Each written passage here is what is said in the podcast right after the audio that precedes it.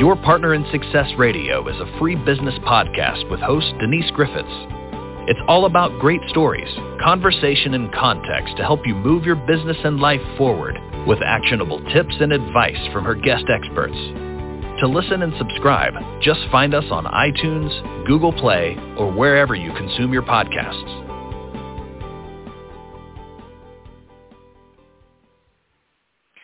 Welcome to your Partner in Success Radio. I'm your host, Denise Griffitts, and this podcast is ranked in the top 2.5% of the most popular podcasts globally.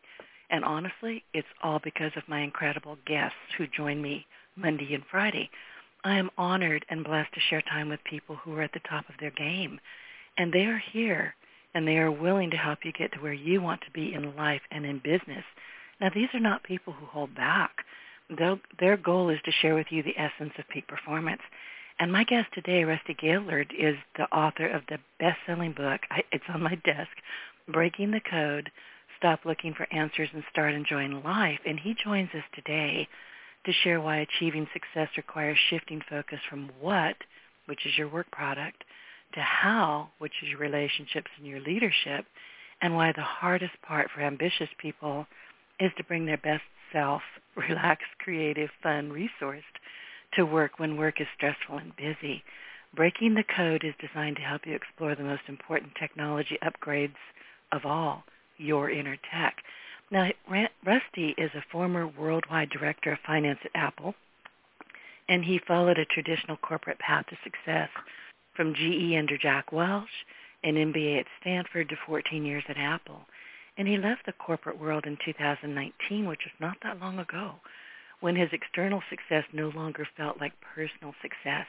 And he now works as an executive coach for tech leaders who want more success without sacrifice. Pay attention to that, more success without sacrifice. We're going to be talking about that a lot.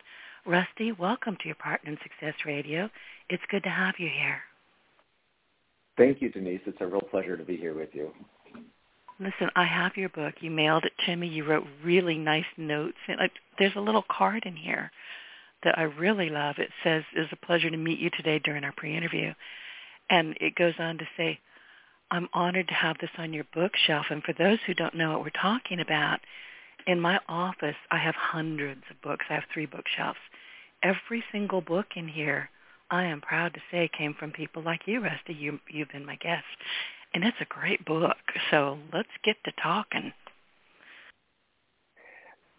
That sounds great, Denise, and thank you for the compliment. And I just I I love the image of you surrounded by uh, hundreds of books that all come from guests on your show. You know, that's all wisdom that's there and available to you and to all of your listeners who've been listening for hopefully for a long time. It's my entrepreneurial library. There's not a single book in here that didn't come from y'all. Not one. I won't allow it. I have bookcases all over my house. These bookcases are strictly from my entrepreneurial library. I'm fussy about it. Yeah. so, and I've read every single one of them. I mean, if you go to the trouble to send me your book, I'm honor bound to read it, even if I didn't want to to start with, which never happens, by the way. And I get to pick up your wisdom from your books, from these podcasts, and from you know finding you online and reading you and, and basically following you around, and in some cases lurking, because I find my guests absolutely fascinating. So anyway, thank you so much. So we've got a, ta- a lot to talk about today. And, you know, we're talking about ambitious people, how hard we work. Listen, I finally figured out a long time ago that there's no such thing as work-life balance for people like me. And I think that's kind of what you're saying in your book. I, I agree with you. You know, the idea of work-life balance implies that there's a point at which you are balanced. And the, the truth about balance is if you think about riding a bike, you're never totally balanced, right? You're a little bit this way, a little bit that way, and you're always adjusting and correcting. And I think that's really what work, you know, this idea of work-life balance is not a static position that you reach. It's really more of a dance. It's dynamic and it's evolving. And there's some times where you, you're putting more of your energy towards work. There's other times where you're putting more of your energy towards your personal life. And especially in the last couple of years, it's all overlapping and blending. So, you know, we, uh, one of the ideas I talk about is get rid of the word balance because balance just doesn't really fit anymore to the way that we work and we operate in life. And it's really more about harmony. It's finding a place where the different parts of your life can work together in harmony. And when they work in harmony, not only is the conflict or dissonance gone, but there's actually some beauty in it and it feels good. And so it's it's about finding that place where and it's unique to each person and it's unique to each time that you're in where you feel like you have that right harmony of your work and your life. I love the bike analogy. Even as a kid, I hated riding a bike because I always fell off of the darn thing. I'm sure there were lessons there. I was just not the most graceful of kids. But for me, for the longest kind of time, when I would hear, oh, you know, you've got to make the distinction between work and life, how in the world are you supposed to do that? That doesn't make any sense to me at all. You can't separate them, and that's the way I always kind of took that.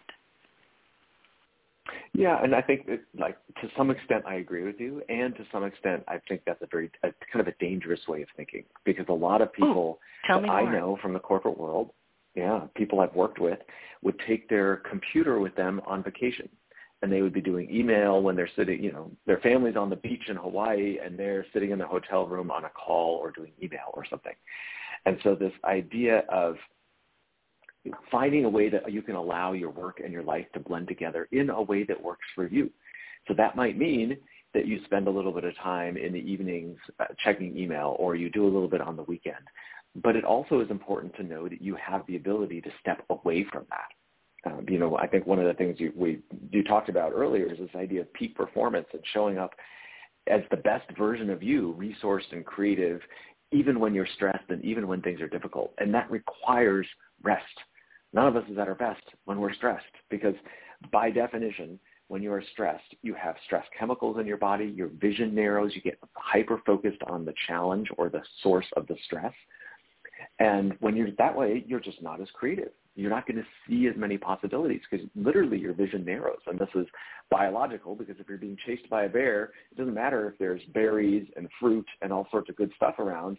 Your, your only focus is on that bear so that you don't get eaten. That same mechanism applies today in our world where if you've got your boss saying you're not doing a good job and you've got a presentation coming up, you can get stressed about that and hyper focused on it. You're not going to be seeing other opportunities. You're not going to bring the best creative part of yourself. And so knowing when that's happening, having the ability to step out of it is so important. Uh, and so when we talk about this, you know, there's well, there's really no boundary between work and life. You know, they you can move seamlessly between them. Like in some ways, that's a really good thing, but in other ways, it can be dangerous, like I just described. Well, and I'm listening to you and I'm agreeing with you actually. Like I am an introvert. I'm a big time I'm a highly committed introvert. I live alone. I will always live alone. I've tried being married, didn't work, not doing it again. Here's the thing. I caught myself when I first started my business always working. Always, always. There was nobody to stop me. Yeah, there was nobody in the house saying, uh, dinner? you know, uh, let's talk, let's chat, let's watch a movie. Go away, I'm busy. And it got really bad when I was left to my own devices, and I was exhausted. And I don't sleep much anyway, but then I really stopped sleeping, and I started crashing. And you talk about that in the book. You know, sometimes you just need to crash. But you know, and you brought this up. You know what I I found the most by not pacing myself and not saying okay, is this really necessary to do today? Should you relax? Should you read a book? Should you go walk the dog? I literally lost my creativity. It was like I'd been mm-hmm. amputated at some point. It was horrible. I was working. My technology was fine. I'm a nerd. I could still, you know, work with the technology, but I had nothing new or exciting to say or do. I actually bored myself to tears. well, it's so familiar to me also, Denise, because when I worked at Apple, Apple's a big company. It's intense. It's fast-paced. I loved working there. And it was easy for me to say, well, I don't have time to do all these other things that I'm interested in. Like it's hard to exercise, it's hard to fit that in. I love being outside, going on walks. And so when I was working at Apple, dreaming of having my own business, I imagined I would be doing all those things. I get to exercise. I get to go outside and go on walks. I might read a book in the middle of the day that's you know, educational and inspiring and helps me in my business. These are all ideas I had. Like you, six months into my starting my own business, I found myself working all the time. So, you know, I did write in my book this idea of sometimes you have to crash. And so that to me was a bit of a crash. It wasn't a, you know, crazy, you know, it wasn't really crazy. It wasn't totally off the rails. But I was off the rails enough to realize that I wasn't doing any of the things that I wanted to do, and I was still working hard. And the crash for me was when I had I have a coach, and so when that coach held up the mirror to me and said, "Hey, do you notice that you're not doing any of the things you said you wanted to do? You're in the same pattern you were in when you were working at Apple. And when you were working at Apple, Rusty, you were blaming the company, the expectations, the boss, the high demands, all of those things that come with the environment. But now you're in a totally new environment and you're doing the same thing. So what really is the problem here? I was like, oh man, the problem is not my boss. The problem isn't my work. It's not the company. The problem is me. The problem is my mindset, the way I'm approaching work, my expectations and beliefs about what it takes to be successful that has me sitting at my desk all the time instead of getting up to walk around the block and tap into some creativity. So uh, I'm totally relating with you, Denise, and I, you know, what I really have observed is that this is a pattern in so many smart, successful, ambitious people. Because what does it take when you're smart and successful and ambitious? Hard work. And it goes all the way back to school right? These are the people who are willing to put in the extra hours to stay up late at night, to do the homework, to do the extra credit, to really perform well. All of those habits carry into work and they just become ingrained. And so, you know, you might be 20 years into your career, 15 years or 30 years into your career, and you find yourself still working with that same level of intensity. And the question is, why? And I really believe that it's, it's this habit that we've built up over time which has served us very well and in many ways is a great thing, and yet can lead to this crash, this lack of creativity, maybe not sleeping well. It can have family, pro- it can create problems with your family. So there are a lot of ways it can go wrong. Not to mention health issues. I mean, stress, of course, is the number one killer, I think, in the world. But honestly, what I found and everything you just you just described my life you really did and I didn't know when to stop. I love what I do. I mm-hmm. really do. So for me working is not a hardship. I mean it's like, oh, let me go see oh, I just had an idea. But when I realized that my creativity had basically gone to, I don't know, Bora Bora and didn't seem to be coming back, I was unhappy. And that's when because a lot of what I do is intensely creative and it was gone. And I knew it was gone. It scared the bejeebers out of me. So I had to stop and find people like you who could say, Denise, back it down, take a break, you know, go do something. Like I would shut my office deliberately. My office is in my home. I thought, oh, I'll train myself. I'll shut that door so I have to stop and think before I go back in there. Well, that didn't work. I just accident. I'd be going so fast to get in here to my computer, I'd actually bump my nose on my own door. That didn't work. so I had to do something different, which is why I talk with people like you. Well, and I think the way you say that is just brilliant. You have to do something different. And to most of us, it feels unnatural. When we're stressed, when we feel behind, when it's like, oh my gosh, I'm not getting ideas, I need to work harder. That's, for many of us, that's our first inclination. I just need to put my nose down and crank it out.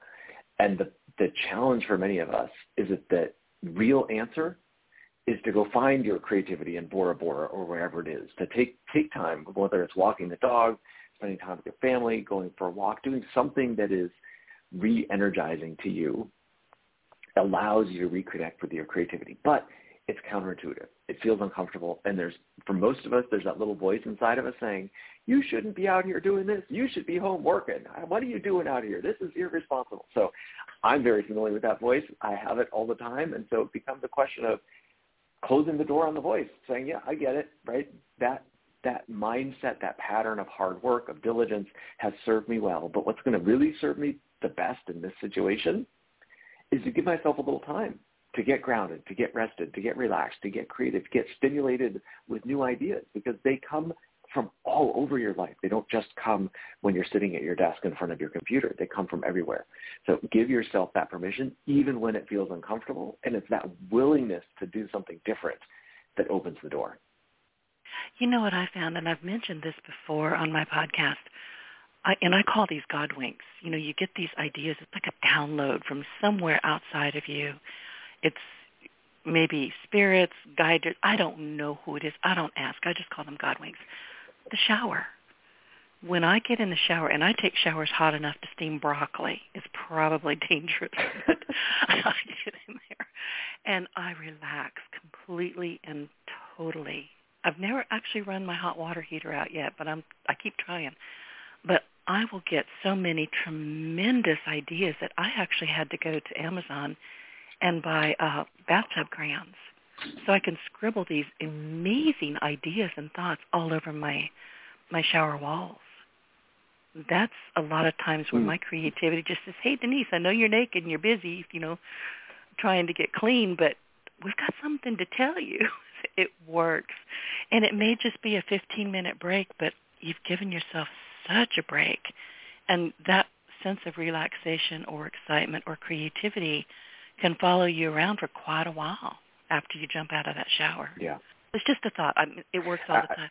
In fact, when I'm stuck, I head for Absolutely. the shower. It may be two in the afternoon, and I head for the shower.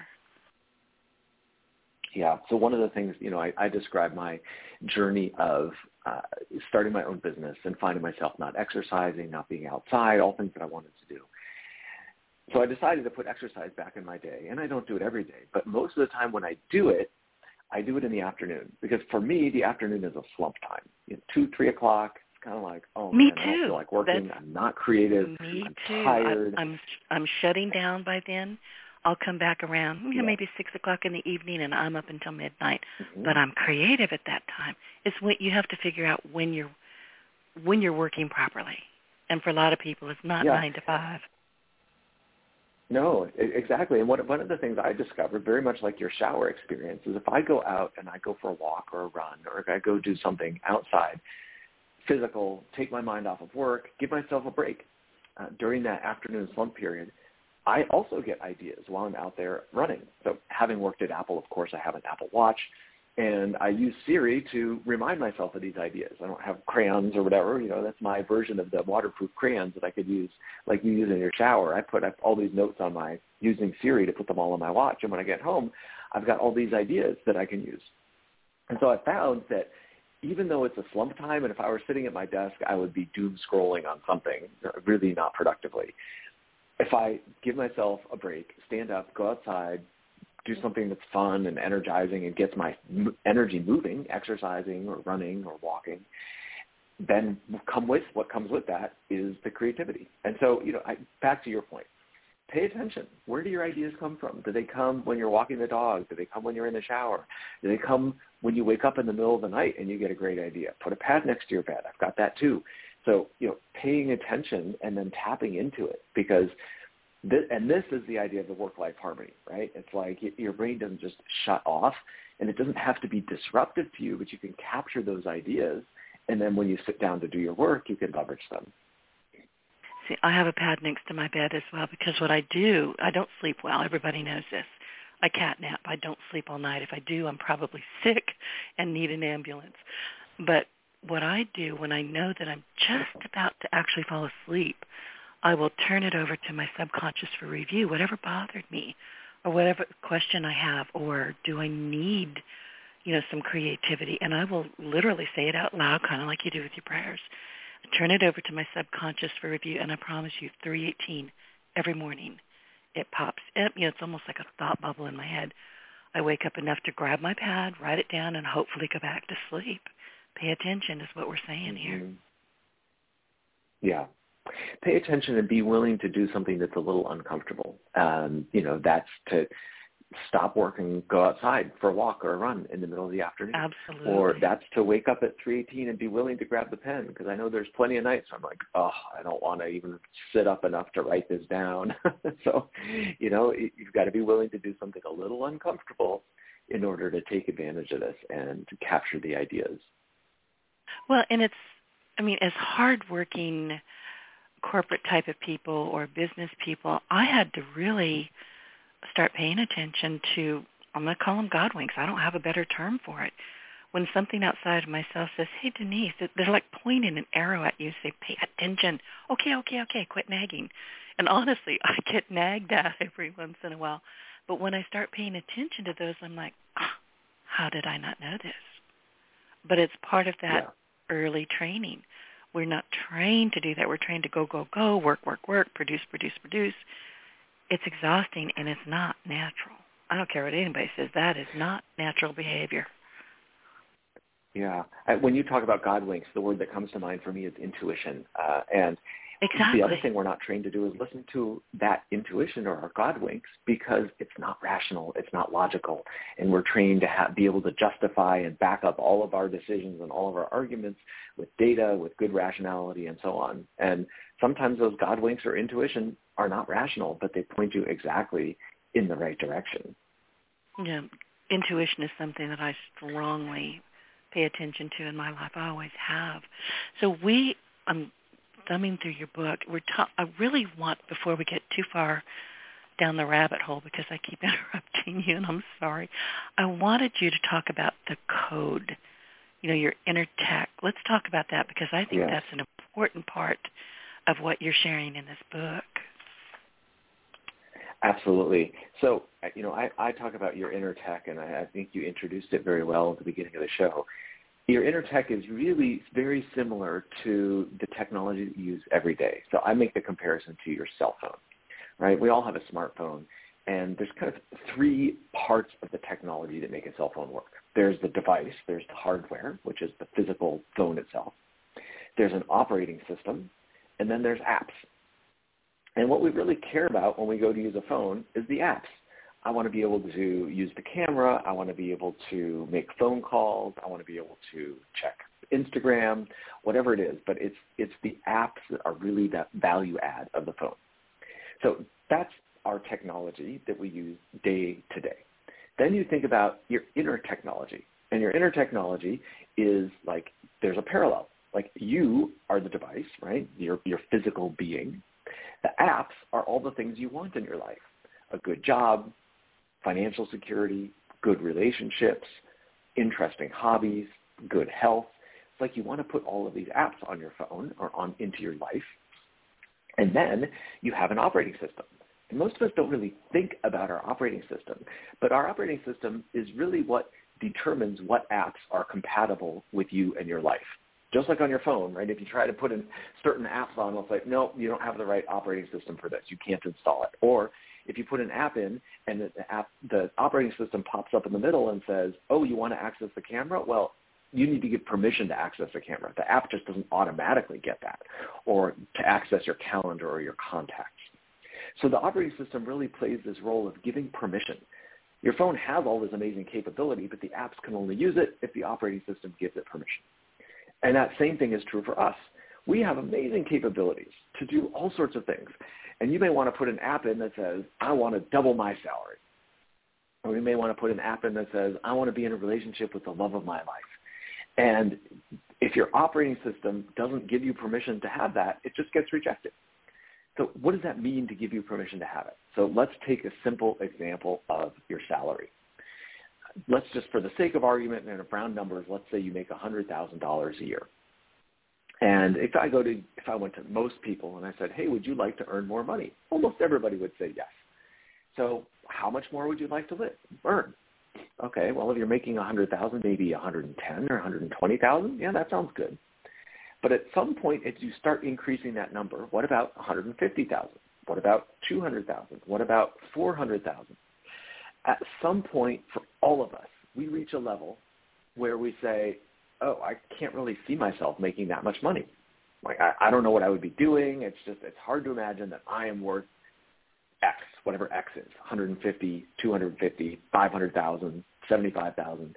We all have some point at which we start to get uncomfortable around our value.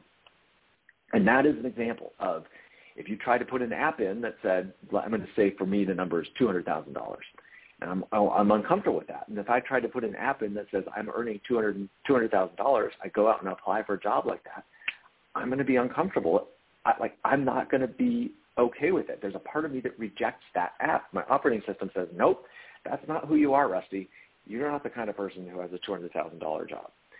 That so I'm using I'm using salary as a simple example, but that exact same thing applies to your health. You're not the kind of person who exercises every day and has good, rigorous health. You're not the kind of person who eats well. You're not the kind of person who has quality relationships. All of your relationships end in flames and heartbreak. So we have these stories about ourselves, these beliefs about ourselves. That's our operating system. And you'll never be able to outperform what your operating system allows. And so this idea of your inner tech and your code, it's almost like you've been programmed. And you know, for those of who aren't familiar, for those listeners who aren't familiar, your code is the programming in the technology world. That is your code. So it's like you were programmed to say, this is as good as it can be for you. Uh, the beauty is we can change that but you have to break the code. And so that's the premise of the book. And that's this idea that you're never going to get, you're never going to exceed your expectation of what you think is possible for you. That's your code, your programming, it's within your operating system, and your opportunity is to break the code so that you can achieve a whole different degree of success beyond what you have imagined. And being a nerd, I fully understand that code is rewritten every day. It has to be. It mm-hmm. has to mm-hmm. be updated. It has to be rewritten. Sometimes it has to be completely deleted. And in your book, page 34, it, you're, it's, you know, I was in the same chapter and I was talking, I was reading along with you basically because you just described the chapter. But at the end of it, you say all results in your life come from your code. And look, I believe that. I am such a nerd. I'm known as a nerd in stilettos. I think in code. I dream in code. I've come across people who, as far as I'm concerned, they have bad code. I avoid those people. But we, yeah, I, I understand what you're talking about. It makes perfect sense to me. Yeah, and, and so one of the ways to to understand a little bit about your code is to look at your life and to look at the patterns in your life. You know, so I said earlier, like, well, gosh, if you're the kind of person who says all my relationships end badly, they end in conflict and tears and disappointment, that is a reflection of your code or your operating system. So if you want to know what your code is, what your beliefs are about how good life can be for you, look at your life and assess how good is it for you. All those areas where you feel like you're struggling, that is an area, that is a reflection of your belief about that area of your life. And you go further to say if this upgrade process, and I've skipped up forward a little bit, but if the upgrade process were easy, you would have done it already been there, done that. But it does take assessment. Absolutely. It does take, you know, paying attention and making a strong decision to upgrade your code or change your code. Or, you know, I talk a lot in this podcast about pod, um, not podcasting, obviously, imposter syndrome. We're all guilty of it. It's afflicted everybody that I know. And to some degree, I think that's what we're talking about. So, well, you know, I would like to have a hundred and fifty thousand dollar salary, but I, I just I don't think I'm worth it. That's imposter syndrome, and you just shot yourself in the foot. So yeah. stop it. Yeah, is what you're saying. Knock it off. Exactly. Well, but it's not that easy, right? Yes, stop it, no, knock it off. Not. But it's not that easy, yeah. and I think that's the point. Um, you know, even even like you said, to when you were in this place of working all the time and you had lost your creativity, it required doing something different. And anytime you're doing something different, it's uncomfortable. And so it requires being willing to tolerate that discomfort in the interest of growing and learning something new. So, uh, you know, I, I love that you brought up imposter syndrome. Uh, everybody has it, of course. The flip side of that is authenticity, right? And everybody wants to be authentic, right? Everyone says, well, I want to be true to who I am which is great. But many of us think about authenticity based on who we've been rather than who we're becoming. So we think about authenticity as like, well, I want to be true to myself. And who, how do you define yourself? You define yourself backward looking based on your past. Well, if I've only ever earned $100,000, I'm going to be authentic. I'm going to earn $100,000. But you may have a desire to make $150,000. Well, you can learn to be authentic to a different version of you to the person oh, like who's earning that. more money or the person who has better relationships. Right. And I like what you said I mean, that really kind of grabbed my heart. Yet that if we're looking at authenticity in ourselves, we only have the past to look at. So we need to move away from that because, look, we all have things in our past that we're like, ooh, oh crap. we all do. I mean, it's just that's part of being life. And we have other parts of our life like, oh, I would love to revisit that and do that kind of thing again. But spending time, this is my attitude about spending too much time in the past. You're digging around in a dusty attic and you're just going to start sneezing. There's really not much there for you. Move forward. That's funny. I love that analogy. Um, so I'll share a little story about how do you how do you deal with something from the past.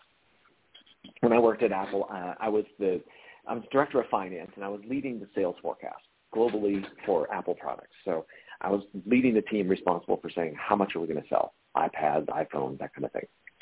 One of the things we were doing as a part of that was revamping our process and putting a new tool in place. And they said, hey, we're, you know, we're doing a lot of this kind of manually. We want to have a better tool for generating this forecast. So we launched a project. We spent over a year working on this tool, and I was leading this project.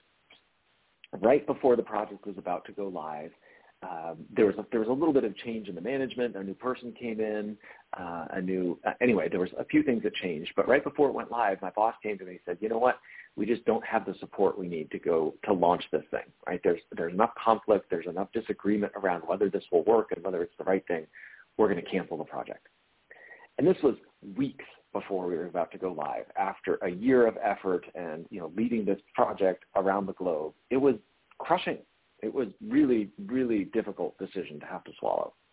And uh, from my standpoint, it felt like a massive failure. Like this project that I'm responsible for, I am leading, my name's all over it, and it got canceled by my boss. I didn't want to talk about that for years.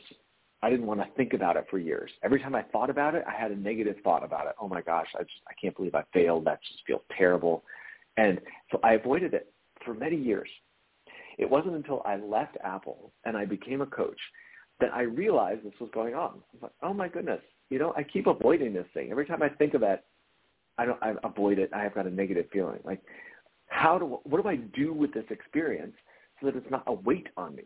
That it's not this, uh, you know, panic button that every time I get close to it, I'm like, oh, don't touch the button, don't touch the button, and I run away. Like, I don't want those kind of panic buttons in my life. I don't want to carry around this weight in my life. So what do I do with this situation from my past so that it's not a weight? And so what I did with that is I went through and I said, okay, sure, there were some painful parts.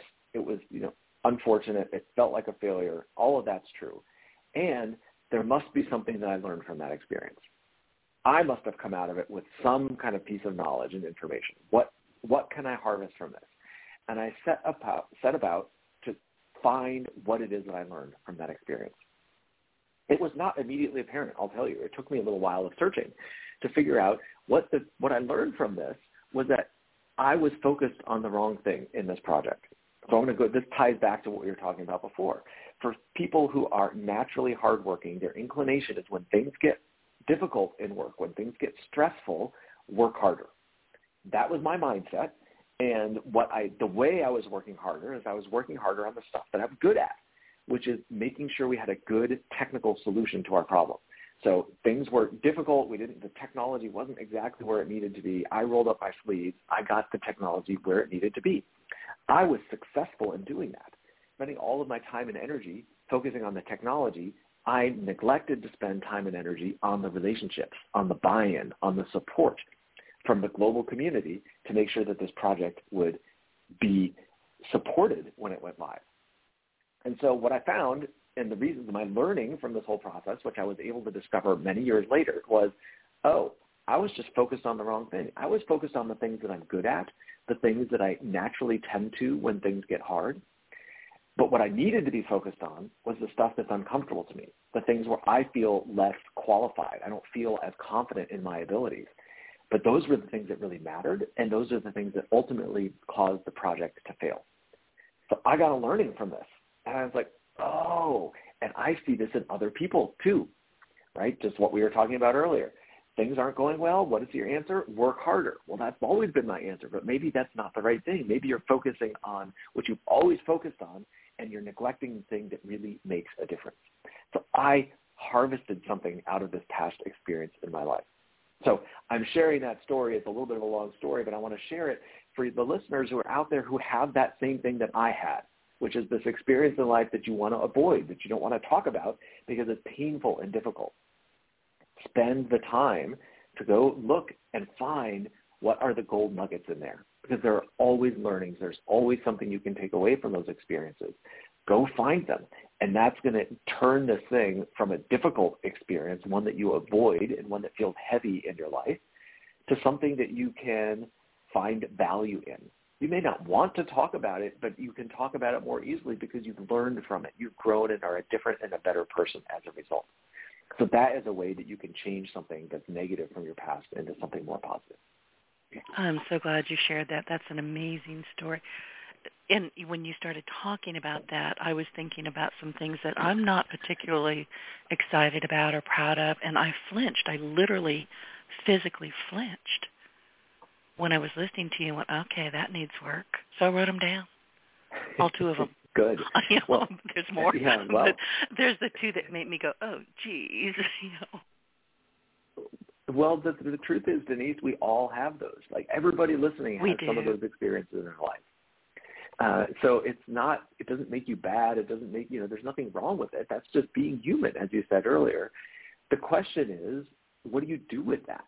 Do you just avoid it and sweep it under the rug and say, well, it's a dark part of my past. I'm never going to talk about it. Or do you find a way to turn it into val- something valuable?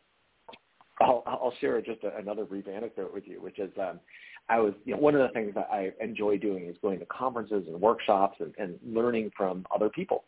And this was pre-pandemic, and I was at a, at a conference, and it was full of people, and we had partnered up with the person sitting next to you who I didn't know, and you're sitting there face to face with a stranger and waiting for instructions from the person up on stage. And the person on stage says, all right, I've got a challenge for you. I want you to turn to the person sitting next to you, turn to your partner, and I want you to share with them something that you've never shared with anyone before. And you could feel the anxiety ripple through the room. Everyone's like, whoa, my goodness, it's like crazy that they want us to do this. And then the, it was only about a second or two seconds, and the person up on front said, ah, I'm just kidding. That's not what we're doing. We're doing something else. But in that one or two seconds, there was just this wave of panic, which is such an indication of, oh, yes, everybody's got that thing. Everyone has it. Mhm. And yeah, exactly. my experience in that moment was, oh, you know what? I've been working so much on this, clearing out all of these things, finding these things I don't want to talk about, and finding a way to reprocess them and talk about them and share them with the right people that I didn't have that wave of panic. And my first thought was, I'm not sure there's anything left. I think I've cleared out that dusty attic. Uh, and that felt really nice. So I don't believe in going rummaging through the past to retell the same story and stir up the dust and all of it. I mean, that's, you know, that's crazy because as you said, all you do is sneeze. But if there's a way that you can do it, that you can learn something from it, that you can actually clean it out and then share that learning with someone, just as I did right now. I just shared this story about this failure, this project I led at Apple. If you had talked to me five years ago, there's no way I would have talked about that because I hadn't gone through my process to learn from it. Now I have, and I'm okay talking about it. I have to ask you, and I'm so glad you did. I have to ask you: Is this one of the things that you know this particular project and and your thoughts about it, your feelings about it? Is this what eventually prompted you to to become a coach? One of the oh, things great that question. prompted you. Um, it, it's not no, not that specific project. No, um, it's the for me the the evolution of becoming a coach had both personal and professional elements to it. The professional element was just enjoying working with people. I always liked being a manager and, and coaching people and supporting them. So I liked that professionally. On the personal side, uh, I got divorced about eight or nine years ago, and that was an incredibly difficult personal process. Um, you know, much like I described this project at, at work as a failure, I felt like a failure for my marriage falling apart. Um, that was you know, never one of the things I expected to happen in my life. Uh, we talked earlier about sometimes you have to crash, and that felt like a crash to me. Um, having to confront that and navigate it And then it was a very difficult process, but highly contentious, and we ended up in court and all sorts of difficulties. Um, and in navigating that, I had to figure out how to get support to get through that time. Because I grew up in the kind of family where we didn't talk about challenges, we didn't talk about feelings, we were just a pick up and go kind of family, which served me really well for a long time. But it wasn't working to get through this time when I was in getting divorced, and I needed something different. So I had to learn how to rely on other people and talk to other people and uh, change my perspective about things. And so it was that experience of really finding the value in being able to talk honestly with someone else about the challenges and the fears and the opportunities in my life. I, that just was transformative for me. And I saw the, also the transformative, transformative effect in others. And that became this idea uh, that ultimately came to me. It's like, well, I like it at work. I like it on the personal level. What if this became my job to actually be that person on the other side of the table with, with others?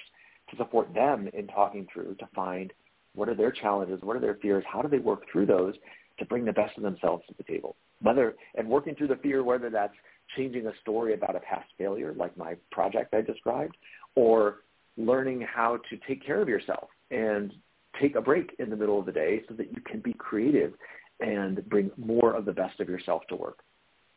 I just I got inspired by that idea and have been inspired by working with people to support them in that. So that's really it's, kind of this combination for me of becoming a coach came from both my professional experience, but also heavily on the on the personal side. I wow that that is amazing. And listen, as an introvert, a highly committed introvert, it took me the longest kind of time to realize that I could talk with other people, I could listen to other people. I didn't have to just hug myself all the time and say, it's going to be okay, Denise. It's not okay. So I had to find a way to come out of my very busy head to start talking and chatting and taking comfort from other people. That was not easy. I'm going to tell you right now, that was not easy for me. But yeah. I've done it, and I'm a much better person for me, but it took a long time. I, I, that's that's my story too, Denise. Um, it's you know, growing up in this in this family where we just didn't talk about it. it's like, what, what do you mean? I'm upset. I don't feel upset. That's just how I am. I, I just like even my vocabulary was very limited. I didn't know how to talk about feelings or any of that. And so, it, it, and every time I sat down to have a conversation with someone, it scared me. Um, yeah. So it became a question of, again, am I willing to be scared? Am I willing to tolerate that and do it anyway because I know it's moving me forward towards what I want in my life? And that, you know, I, I talk about courage as one of the quintessential and most important characteristics of a good leader. Because you have to be willing to do the stuff that makes you uncomfortable because it's, you know it's right. It's difficult. It's it's not easy. in fact, I remember because I, even as a child, I grew up in a family, a fairly large family of loud, boisterous people I was always the one with my nose in a book trying to get the heck away from them, and I'm still done it. But they knew that I wasn't a talker. I didn't want to be talked at. Just leave me alone. And as I grew up, hang on, I need to cough. I'm sorry. I'm losing my voice a little bit. But as I grew up and I said, you know, this is who I am. This I'm going to be an introvert, a happy introvert. I'm not shy. I don't have any filters at all. You've probably figured that out. And I enjoy being around people for about 59 and three quarter minutes, but that's it. I got to go. I mean, when you were talking about yeah. the guy was saying, you know, turn to the partner next to you and, you know, and I, all I could think was the last time I was at a church, they said, turn to the, the person next to you and shake their hand. I couldn't get out of that pew quick enough. Don't touch me. No touching. I didn't like it at all. But I've had to outgrow a lot of those, and I'm not going to call them failures, but protection devices, you know, protect myself from anything and everything, and it wasn't doing me any good. And I was reading your book yesterday, and, and this just came back to me what you were talking about just now.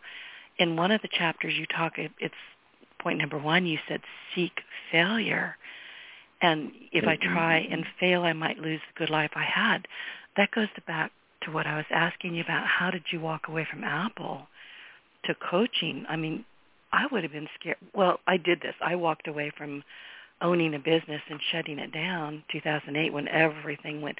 Look in Louisiana there were bumper stickers that said last person out of the state turn off the lights. It was bad. And i had to close my business down. I mm. went back to school. I got a computer science degree. But i also knew that i did not want to work around other people. It's just not where my my sweet spot is. I was scared to death because i needed to make money i needed to support my household but i wasn't going to go do what i hated doing so, you know, you have to go ahead and look at failure and go, I'm not going to fail. I can do this. And it sounds like that's what you did. Mm-hmm. Absolutely. Um, and, you know, one of the things you said in there is, you know, change is hard. And it's true. Uh, and it's easy to hear that and use that as a reason not to do it. Say, well, it's hard, and you know, I, I'm not sure it's going to work for me, and so I, I'm not going to do it. And that's why I want to come back to courage, because courage does not mean you think it's easy. That's not what courage is. Courage means you think it's hard and you do it anyway. And that's why I think having courage is a willingness to go do these things is so important. When I was leaving Apple to start my own business, I was very afraid. I had always worked at big companies. I worked at General Electric. I worked at PG&E, which is the utility here in San Francisco. I worked at Apple. These are all massive, massive companies with tens of thousands of people in them that had been my entire working life. And I'm contemplating leaving that to start my own business, working by myself. Like I, that terrified me. I've always had a paycheck. I've always had benefits. I've had insurance. I'm like, what am I going to do working for myself? So there was a part of me that was absolutely terrified. And there was a part of me that knew I would regret it if I didn't do it. And so the question always is, which part of you are you going to go with? are you going to allow to make that decision? Because in any of these situations that we're talking about, there is always, you know, part of you, which is kind of your your your code or your operating system, which says, yeah, this is probably not a good idea. You should play it safe. You've never done this before. It may not work out. You may fail. We all have that part of us. And there's another part of you that's inspired that says, I actually believe so whether it's a God wink or your intuition or your gut, oh, but there's a part of yeah. you that says, I know this is what's the right thing to do in this situation. And so the courage comes in is being willing to say, I'm not going to listen to that part of me that's putting the brakes on, and I'm going to move forward anyway. Uh, so one of the ways I was able to do that when it came to leaving Apple and this is something that I work. I, it's a tool that I use. My, I give share with my clients, and I'll, I'll share it now. Is is to imagine yourself on the other side of the decision. Imagine yourself, whether it's years in the future or months in the future, but imagine yourself already having been through that point in life and made the decision. And from that future perspective, you get hindsight. And everybody says hindsight is 2020. So with that benefit of hindsight, ask yourself what would have been the better decision for you. So for me, in this question of leaving Apple, I imagine myself at 80 years old, sitting in a rocking chair on a balcony somewhere or on a porch somewhere, uh, just you know, reflecting on my life, enjoying the day, watching things pass by.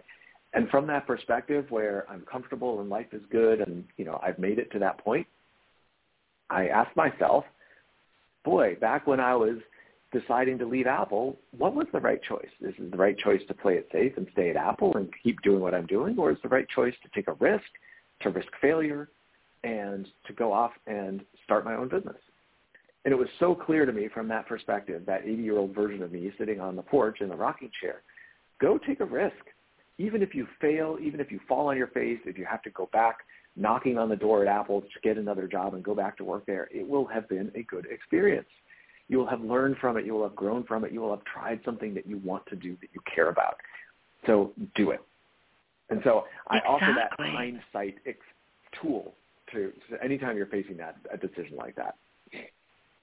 It's so interesting you bring up the rocking chair. I've always said that my goal in life is to grow up to be a really elderly lady sitting on the front porch in a rocking chair with a shotgun and a cat yelling, "Get off the grass!" Mm.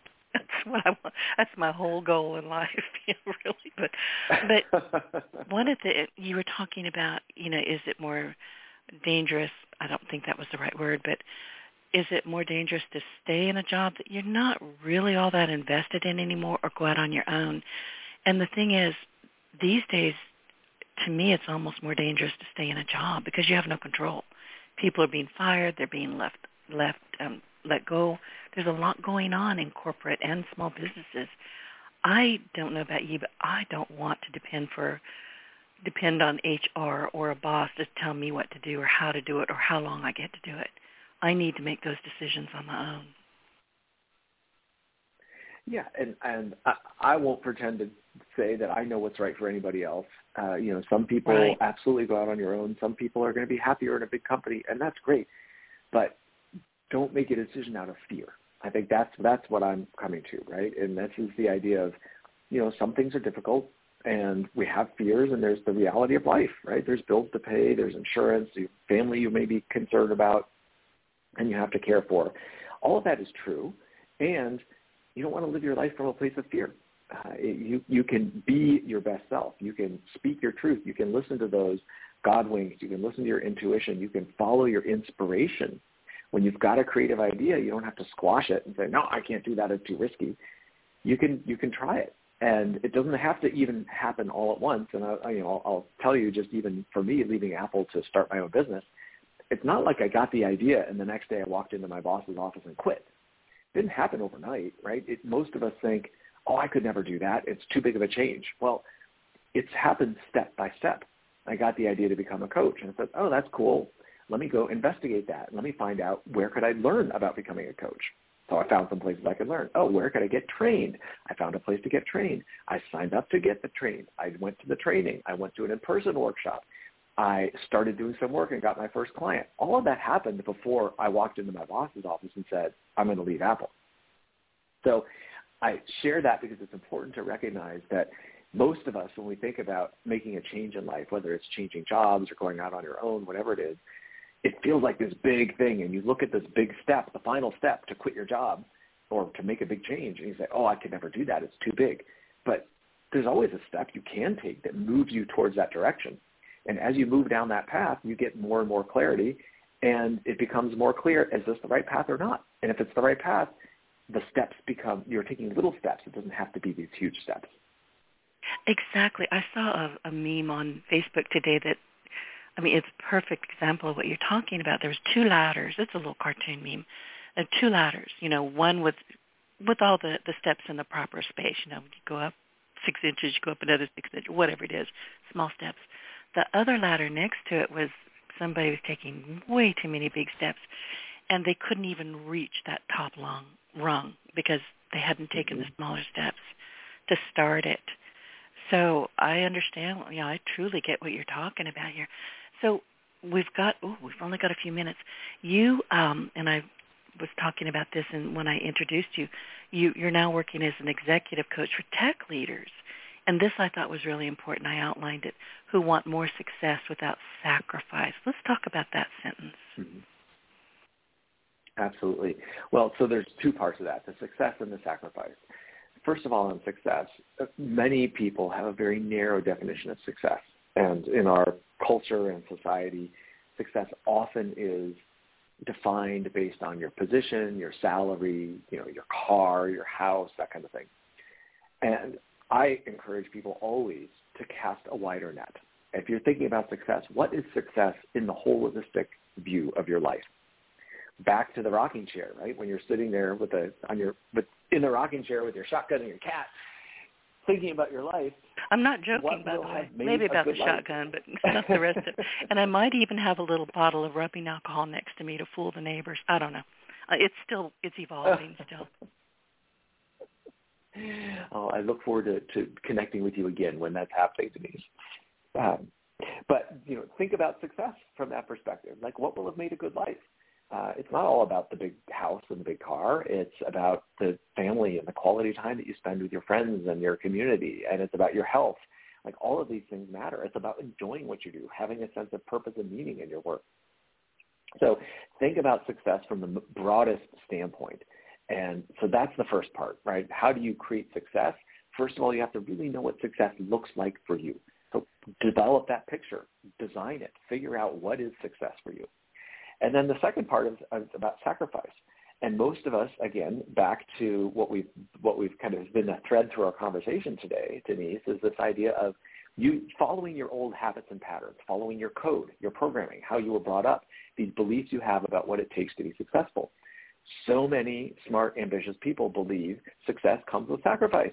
The way I'm successful is I neglect everything else, my family, my work, my health, everything, and I just nose the grindstone and crank it out. But as we've been talking about, that is not the best path to success because you may be putting in the most effort, but you may not be having the most impact because you're not tapping into the best of yourself. You're not creative. You might be risk averse because you're saying, well, I'm working so hard. I have to protect everything I'm doing. I can't bring forward this God wink idea, this intuitive idea that I have that's a little bit different perspective, but really could shake things up and help advance the company. Or I can't make a decision based on intuition or imposter syndrome. I'm not good enough to do this. I don't have that experience yet. There's all these different ways in which we can undermine ourselves as especially as smart, successful people. I think those people like we have these habits of what it means to be smart and successful, and we keep falling back on them, and those are the things that hold us back, and they lead to sacrifice. So it's by getting rid of those. It's not about doing more work. It's not about adding more. It's about doing less.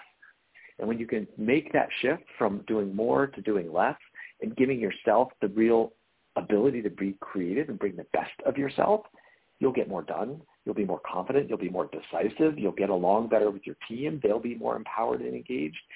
Overall, your impact goes up. And it happens in this kind of counterintuitive, surprising way that actually feels easier.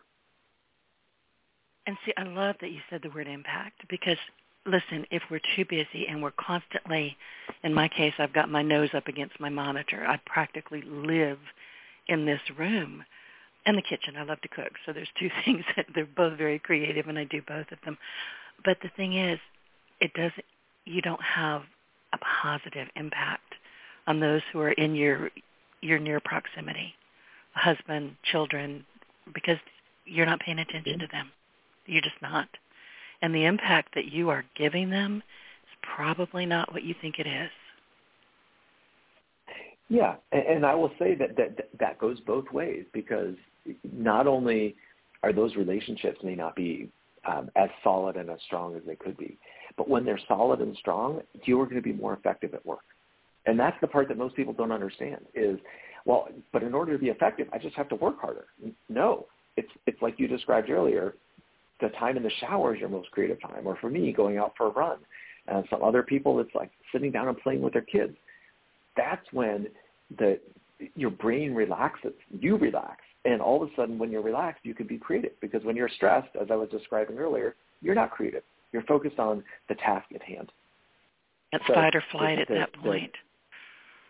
The, it is, and, and the surprising part is that when you are relaxed, you're investing in the things that are good for others and for you, it makes you more effective at work. It does. Rusty, we are out of time. Remember I told you this is the quickest hour on the Internet. It has been fascinating talking with you, and I've been scribbling notes all over the place. Before I let you go, do you have anything else you want to share with the audience? I, I just want to tie, tie back to this idea of uh, courage and community. Courage to invest in yourself and do the thing that might feel uncomfortable but that you know moves you forward and community because you know this this kind of thing is very difficult to do on your own. Uh, having a partner having a community other people to work with is very important. It is and i will tell you and i'll tell the audience i found that way later than i should have you know, I walk around thinking, "Oh, Denise, you're so smart. You're so cute. Look at you. You're an idiot sometimes, but look at you." I I took me the longest kind of time to figure out that I needed to let other people in and learn from them. And honestly, I'm going to tell you right now, this podcast has been one of the smartest things I've ever done. I've been doing this for 15 years. Mm. Like I say I've got hundreds of books. I consider y'all, my guests, to be my mentors. I learn so much from you. And I meet people all over the world that I wouldn't meet in my local Walmart, obviously. But this is how I connect and this is how I network and this is how I learn. And I thank each and every one of you and the audience as well because this is how you network. This is how you find your community in my world. Absolutely. Uh, so yeah, for all you listeners out there, find your community. And I, you know, you and I have been in the same boat, Denise, where we were both reluctant to share anything personal or talk to people, and uh, we've been there, and we've both found the value of finding a way to have a conversation, a real conversation, and uh, it can it can unlock the next level of success. This is true. And I live in the deep south, and here you're not allowed to not talk to people. You just can't. You go into the grocery store, they say, hey, how are you? I don't know you. That doesn't fly. They're going to talk to you, so you might as well just get used to it. Rusty, thank you so much. Where can people find you again before I let you go?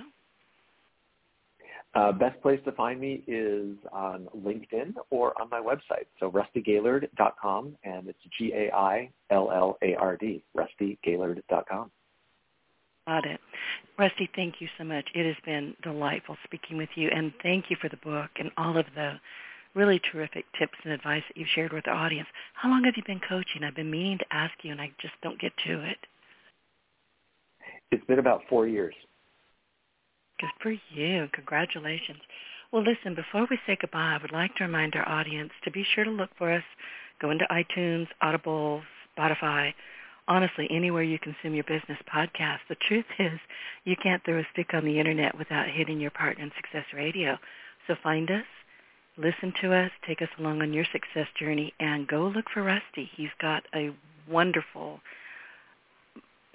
I, I I just lost my words. He's got so much information to share with you. And look for the book, Breaking the Code. Stop looking for answers and start enjoying life. Rusty, thank you so much.